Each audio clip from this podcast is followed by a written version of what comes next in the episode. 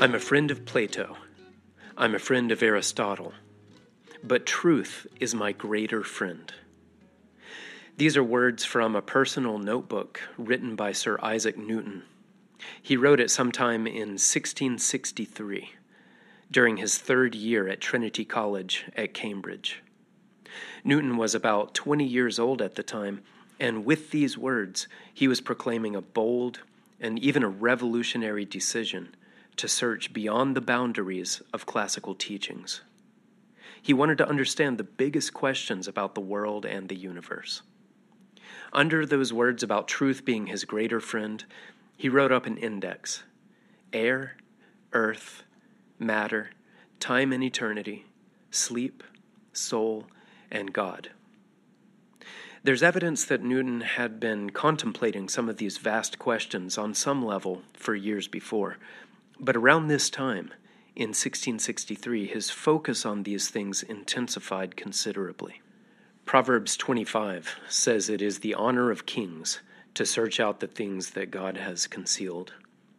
And in Newton's search to understand various baffling aspects of the creation, he really did prove to be regal. And his search and his work has made a momentous difference in the world.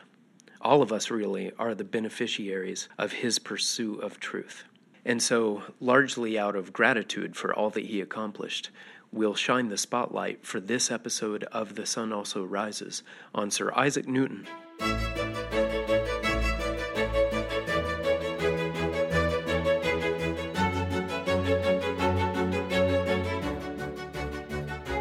I'm Jeremiah Jacques.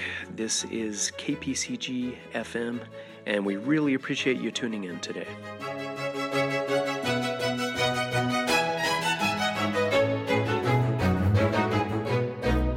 In Newton's quest to push beyond classical teachings, he first began poring over the work of several thinkers who had been on the scene just a generation or two before him. He studied the Polish astronomer Nicholas Copernicus, the Italian polymath Galileo Galilei, and the German astronomer Johannes Kepler, and also Descartes and others. These thinkers at the time were usually categorized as natural philosophers. And Newton would actually later earn that label as well.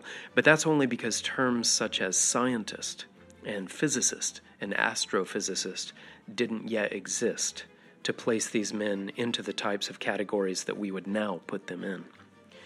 So these men were called natural philosophers generally, and it was through their pens that mathematics, beautiful and exact mathematics, were applied to the cosmos. They wrenched the earth from the center of the universe, positing that the sun was the true center of the solar system. And they said the planets followed patterns as they orbited it. And the orbits were not circular, but in elliptical shapes like a gently squeezed hula hoop. And when a planet is nearer to the sun, it moves faster. And by the way, there are many more stars than had been thought, and the universe is far vaster. And also, as for objects on Earth, heavy things fall at the same rate as light things. And if they're in motion, they like to stay in motion. These were astounding ideas at the time. Not all of them were entirely new ideas, but these 14th and 15th century natural philosophers were refining them, testing them, and conveying them in ways that got attention. And Newton, in his quest to go beyond Plato and Aristotle and toward truth, was enthralled with these hypotheses and theories and findings. It's also noteworthy that it was not at all inevitable that Newton could have come across the work of these natural philosophers. There's an excellent biography on Newton called Never at Rest. It's by Richard Westfall, and it's considered to be the definitive Newton biography. In one part, Westfall writes, quote, it was by no means inevitable or even probable, for Cambridge University did not thrust the new world of scientific thought before its students but it was a place where books were sold and where libraries collected them. So, one who chose could encounter learning which the university itself did not foster. And Newton did choose to spend a great deal of his time with these works and studying material that was not part of the school's curricula. And it's also important to note that these materials were, uh, when you consider the climate that these thinkers were operating in, it's clear that some of these ideas were revolutionary and even dangerous.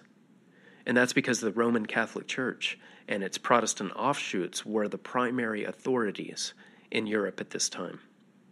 For more than a thousand years, they had dominated the thinking of Europe, and they had adopted some ideas from Aristotle and Plato, those men that Newton wanted to go past.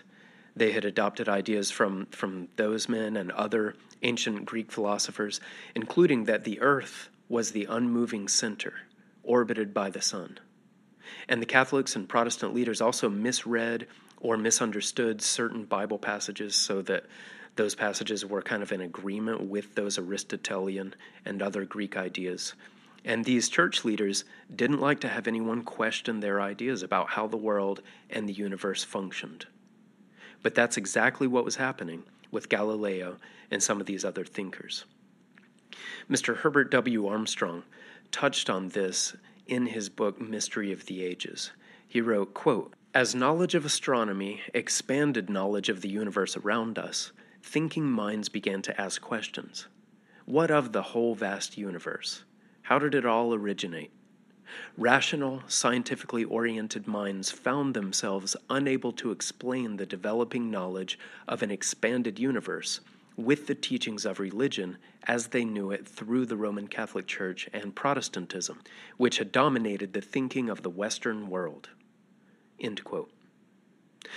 So, Catholic Church and, and Protestant church leaders felt threatened to a degree and sometimes pushed back because they didn't want to lose their position of dominance. But the findings from the natural philosophers kept on coming. And when Newton came onto the scene, he was enthralled with the works of those thinkers such as Copernicus, Kepler, and Galileo who had come just before him. He was fascinated with all that those men had discovered about the way bodies behave, both on Earth and in space. But he saw that there was no universal principle to connect it all together, to really lock all the planets into their orbits, and to tie the behavior of celestial bodies to the behavior of bodies on Earth. At Trinity, there's a large tree in the center of New Court which is sometimes said to be the one that Newton was sitting under when the famous apple fell on him. But that's just a myth. In the summer of 1665, a tragedy fell upon much of England, including Cambridge University and Trinity. A notice about this tragedy was published at that time by Emmanuel College, which, like Trinity, is also a constituent of Cambridge. And the notice said, quote, It has pleased Almighty God in his just severity to visit this town of Cambridge with the plague of pestilence.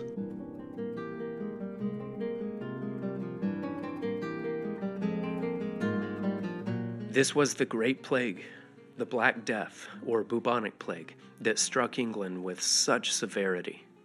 It killed almost a quarter of London's people, and many more throughout the rest of the country and it hit as a 23 year old Isaac Newton was studying. And the disease ended up shutting Trinity and pretty much all of Cambridge down. Within a few months, all the fellows and scholars had left for various locations in the country. And Isaac went back home to Woolsthorpe in Lincolnshire, where he had grown up and where his mother was still living. So Newton had already departed from Trinity intellectually in his quest to go beyond the established knowledge and to find truth. And now he was also physically departed, back in the country. And it was there that Newton had an apple tree in his field of vision. And unlike the oft told anecdote of George Washington chopping down the cherry tree, unlike the story that before Columbus everyone thought the earth was flat, also unlike the story saying the pilgrims celebrated the first Thanksgiving in America and invited the Amerindian people to join them. Unlike all of those, the account of Newton and the apple is true. Although in the real version, the apple did not fall on his head.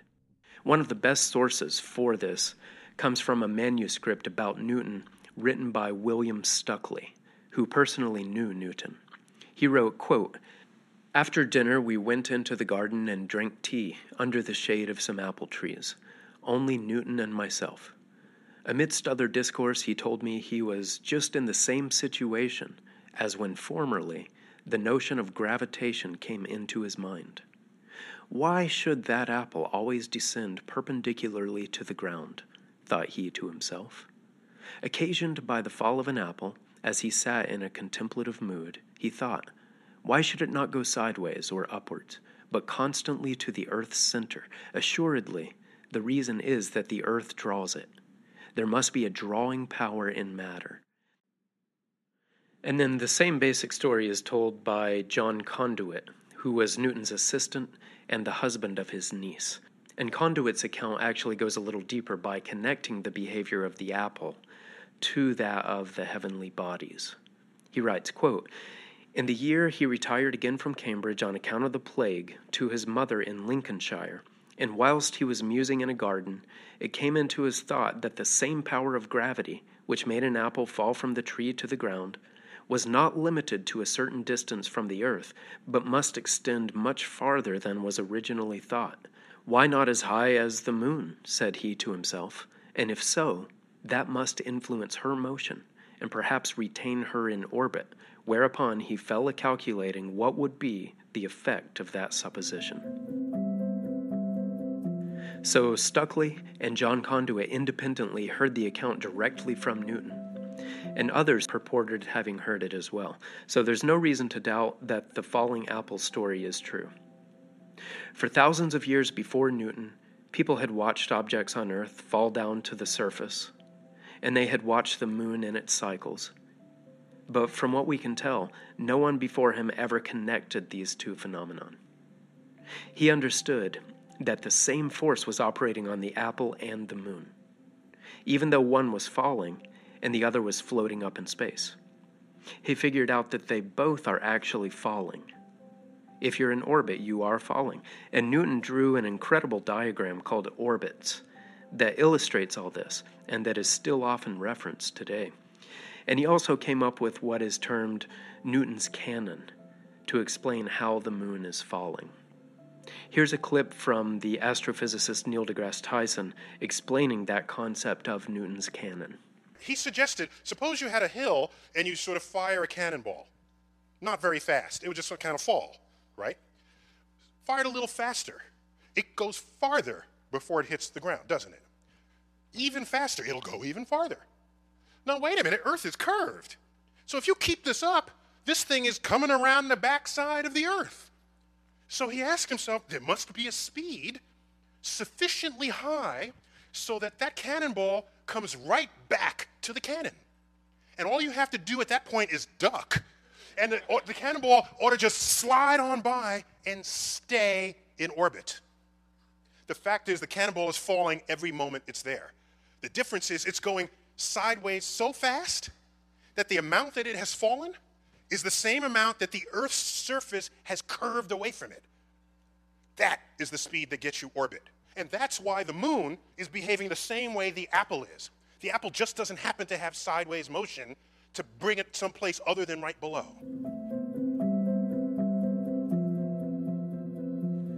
So it is beyond extraordinary that Newton figured out the law of gravity, and how that same force that makes an apple fall to the ground also keeps the moon falling, so to speak, around the Earth. And it keeps the Earth and other planets falling in that same way around the Sun. This concept is still not an easy one for us to grasp, and that's despite the fact that we have authorities that teach it to us, and books that map it out and illustrate it. With Newton, he was on his own for the overarching concept, which makes his understanding really astounding beyond words. Newton also formulated the laws of motion. One of his most famous equations was F equals ma. That's a tremendously important equation because when you pair it with the laws of gravity, which actually overlap a great deal, then you can calculate things like how to aim rockets and then land them at desired locations on the moon or on Mars. And it has all kinds of more, you know, terrestrial applications as well. Newton's three laws of motion really created the foundation for classical mechanics. And then Newton also discovered the laws of optics. He shined light through a prism and proved that white light is made of the colors of the rainbow. If you've ever shined light through a prism in that way, you will have seen um, it broken into its different bands of color. And Newton named the colors of the rainbow red, orange, yellow, green, blue, indigo, violet.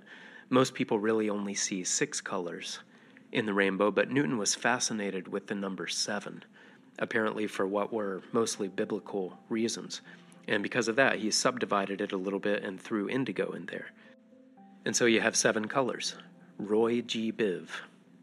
And he came to understand the properties of light as well and its, its various bands, and he was able to reassemble the bands of colored light back into white light. So Newton first documented the law of gravity, the laws of motion, the laws of optics, and then related to gravity and motion, there's also Newton's discovery of some groundbreaking mathematical principles.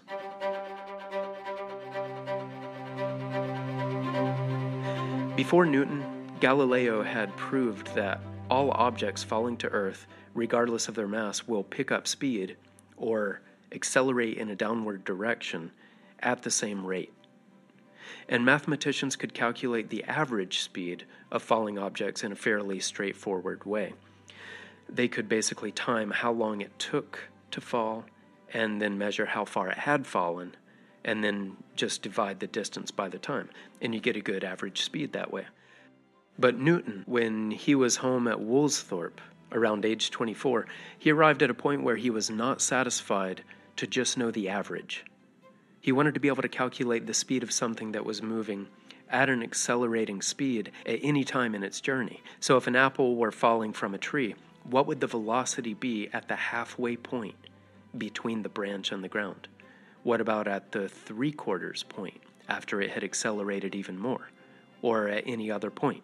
So he realized that if you could calculate the average speed over a very short span of time, instead of over the duration of the entire fall, then you could zero in on certain points.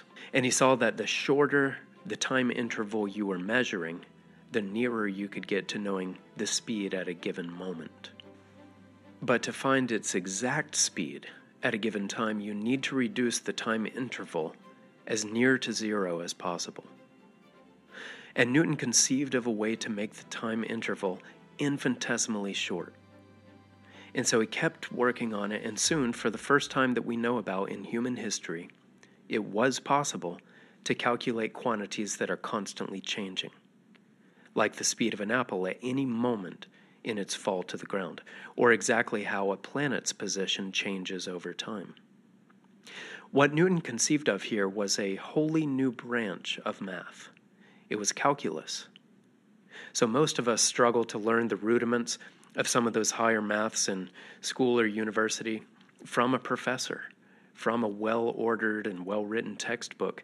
But Newton just figured it out the mathematics of limits and change, essentially. And there was also a German man named Gottfried Leibniz, uh, apparently, who corresponded with Newton and played a role in some of those advances as well. But Newton's notebooks show that he had the main principles of calculus established about eight years before Leibniz. And it revolutionized all of science. What Newton developed with integral and differential calculus was a quantitative comprehension of the way things change. So it had applications far beyond just calculating velocities. It could measure all manner of variables in physics and chemistry, and for that reason, it quickly became the framework in which modern science is formulated. I've got an article here from the publication Math Tutor that illuminates just how momentous this development was. It says Isaac Newton changed the world when he invented calculus in 1665. We take this for granted today, but what Newton accomplished at the age of 24 is simply astonishing. Calculus has uses in physics, chemistry, biology, economics, pure mathematics, all branches of engineering, and more. And then it goes on to list some of the specific uses in biology and in engineering and in the medical industry. Uh, it also talks about applications in the fields of vehicle development, and acoustics, and social sciences for studying things like birth rates and population growth, and uh, climate science as well, and for working with light and electricity. And the list goes on and on there. And then the article says, quote, it might be close to 350 years since the idea was invented and developed, but its importance and vitality has not diminished since then. It's not an overstatement to say Newton's insight in the development of calculus has truly revolutionized our ability to pursue new branches of science and engineering. When he invented calculus and outlined its uses, Isaac Newton made one of the most important breakthroughs in history.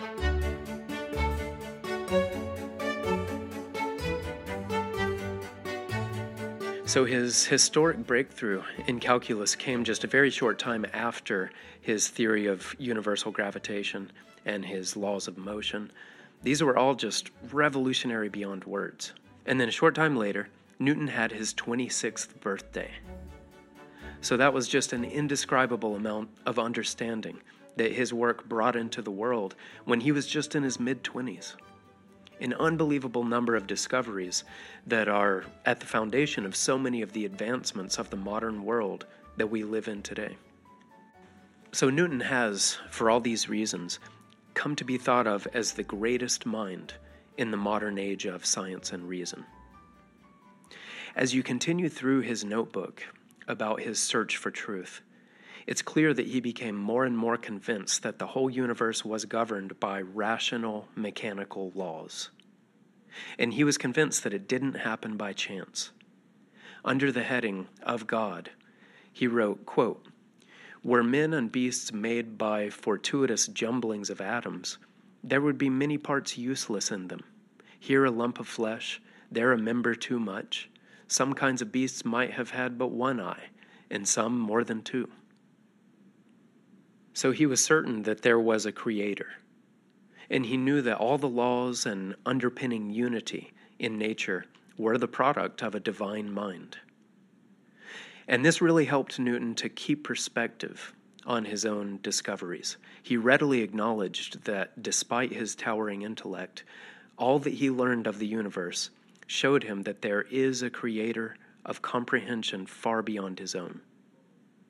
Toward the end of Newton's life, when he was very famous and many in the world of science viewed him almost like a god, he really went out of his way to correct that view.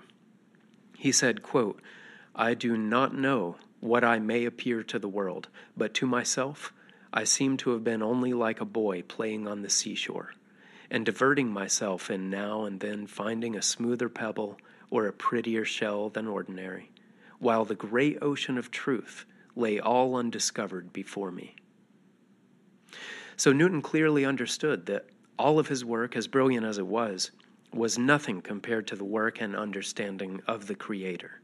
And it was because of this attitude of reverence and humility that Mr. Joel Hilliker included some observations about Isaac Newton in his booklet, Our Awesome Universe Potential. Mr. Hilliker writes about the marvels of the universe that have been seen for the first time in recent years thanks to the Hubble Space Telescope, uh, and by the way, Hubble is based on the basic reflecting telescope design that Newton invented. But Mr. Hilliker discusses how shameful it is that many modern scientists study all the overwhelming majesty that Hubble has given us a window into without even considering the possibility that God created it all. And he writes, quote, It wasn't always so unfashionable for a scientist to accept God as creator. Believers and admirers of God's handiwork have always existed at the heart of scientific development, humbled in the knowledge that all that exists in the physical world emanated from an intelligence far, far superior to theirs, a supreme intelligence that created their own far inferior human intelligence. Isaac Newton was one. End quote.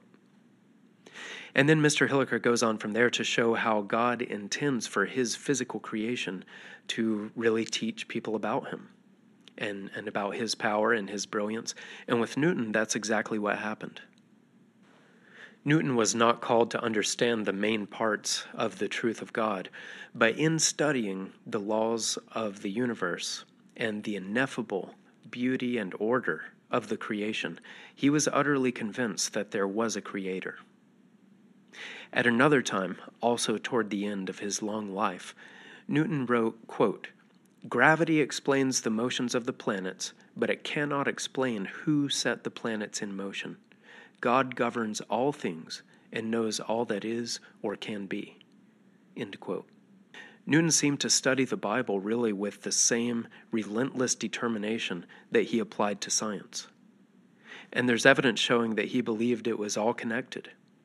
You could understand the Creator's mind by studying his creation. And as he got older, he began to study the nature of God more specifically. And he ended up rejecting the idea of the Trinity. At one point, he wrote a lengthy dissertation addressing the corruption of Scripture that had happened in 1 John chapter 5, uh, and basically proving that the Roman Catholic Church had added text to that epistle to try to prove a Trinity doctrine that is not actually supportable with canonized Scripture.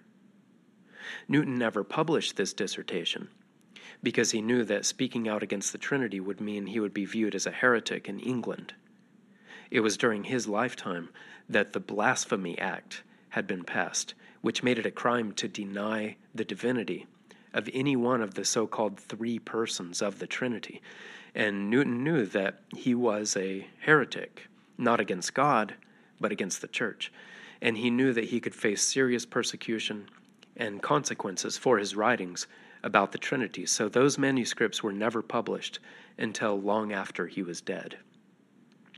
So he never came to understand the truth about the God family, but because of his determination to go beyond popular teachings in pursuit of real truth, he was at least able to see clearly what God was not. Newton was not an unblemished hero. He was a flawed man with struggles and imbalances and apparently frayed nerves. He lived through a time of serious social and political turmoil in Britain. He lived through the plague, as we mentioned, and also a civil war and regicide and the Great Fire of London. And he was not unscathed from all of that. But despite it all, he gave much to the world. He devoted his days to probing the unknown and to the pursuit of truth, scientific, natural, and theological. This pursuit was the essence of his life. And it really wasn't until the early 20th century hundreds of years after Newton, that the development of theoretical and quantum physics began to edge scientists out from Newton's long shadow. At the beginning of the episode today, I mentioned that we wanted to shine the spotlight on Newton, uh, partly out of gratitude for what he did. It's difficult to state how much Newton's work improved the world, because while there are some concrete aspects of it, such as the major improvements he made to telescope technology, much of his work was more abstract. But his contributions to the fields of astronomy, physics, math, and chemistry were vast, and they played a major role in the scientific revolution. And in ushering in this age, when we can walk into our kitchen, swivel a small lever, and out comes as much clean water as we want, hot or cold. That's an unbelievable blessing that most pre Enlightenment societies could have scarcely even dreamed of. And when it's hot or cold outside, most of us can press a few buttons and use gas or electricity to change the climate in our houses to the very degree that we find the most comfortable. And we turn on lights and read or work long after the sun is set. We can talk to friends and family members on the other side of the city or state or country or even the world with phones or the internet. We can use transportation to easily and safely go visit them pretty much anywhere on Earth, crossing hundreds of miles and even over oceans in less than a day's time. And it's a time of incredible agricultural efficiency, when entire national populations can be fed by the farming and ranching of only about 1% of people. That way, the rest of us can be focused on other pursuits, on education and other kinds of work. It's also notable that in this new age, most of us can read in the late 1400s, only about 8% of the people of the United Kingdom could read. And it was about the same for France and Germany and much of Europe. Literacy was a privilege that only the wealthiest people could afford. But today, in all of those countries, literacy is around 99%. And in the world as a whole, it's about 86%. And if it weren't for women in Islamic countries that are forbidden to learn to read and write, that figure for the worldwide percentage would be much higher. And most of us today don't live in crippling fear of major disease outbreaks, or that a woman will die in childbirth, or that an infant will not survive its first few years. I've got a report here from Our World in Data, and it shows that uh, on average, 26.9% of newborns used to die in their first year of life, and 46.2% died before they reached adulthood. Those are just staggering percentages, and today, a few hundred years into the scientific revolution, the figures for those who die in their first year around the world is 2.9%, and 4.6% die before reaching adulthood. Um, and then if you're looking at just the developed world, the nations that embrace scientific advances, then it's much lower, often fewer than 1%. In the world today, we can also peer out into the heavens in a way that was impossible for almost all of human history. We can see the Creator's work with a clarity that can literally take your breath away. And Isaac Newton certainly isn't single handedly responsible for all these developments, but his work played a momentous role in them laying the foundation for thousands and thousands of others to build on. It is true that scientific advancement has failed to fix mankind's spiritual problems, which are really the most foundational problems we have. Mr. Armstrong wrote about that in Mystery of the Ages as well, calling it a great paradox. And many of the advancements of the age of science have also uh, become more like curses, really, than blessings. Exhibit A is the weapons of mass destruction that could wipe out human life. And then there's also the fact that scientists now often act like church leaders from Newton's day, refusing to tolerate anyone who they deem heretical for not preaching the orthodoxy of their often false teachings. But even still, having gratitude for the developments and opportunities that the world we were born into is full of isn't inappropriate. The apostle Paul in his first epistle to Timothy wrote, quote, I exhort first of all that supplications, prayers, intercessions, and giving of thanks be made for all men. Paul told Timothy to make it a priority to give thanks for all men. And Newton certainly falls into that category. He was a man who was immensely curious and relentless and dead set on finding truth. And he helped to end the era that Mr. Armstrong wrote about when false religion dominated the thinking of the world with ideas that were in many cases wrong. Newton made a dent in the universe. He made a giant leap in human understanding. We're coming to the end of The Sun Also Rises, and if you've not read Mr. Armstrong's book, Mystery of the Ages, we would love to send you a free copy of it. There will be a link for that in the show notes for this episode. We'll also have a link to Mr. Hilliker's book, Our Awesome Universe Potential. So please order your free copy of both of those. If you have any comments or questions about the episode, please email those to tsar at kpcg.fm. And we'll leave you today with some words by Sir Isaac Newton himself, in which his humility really shines through and in which he kind of pays homage to those who came before him. He said, If I've seen further than others, it's by standing upon the shoulders of giants.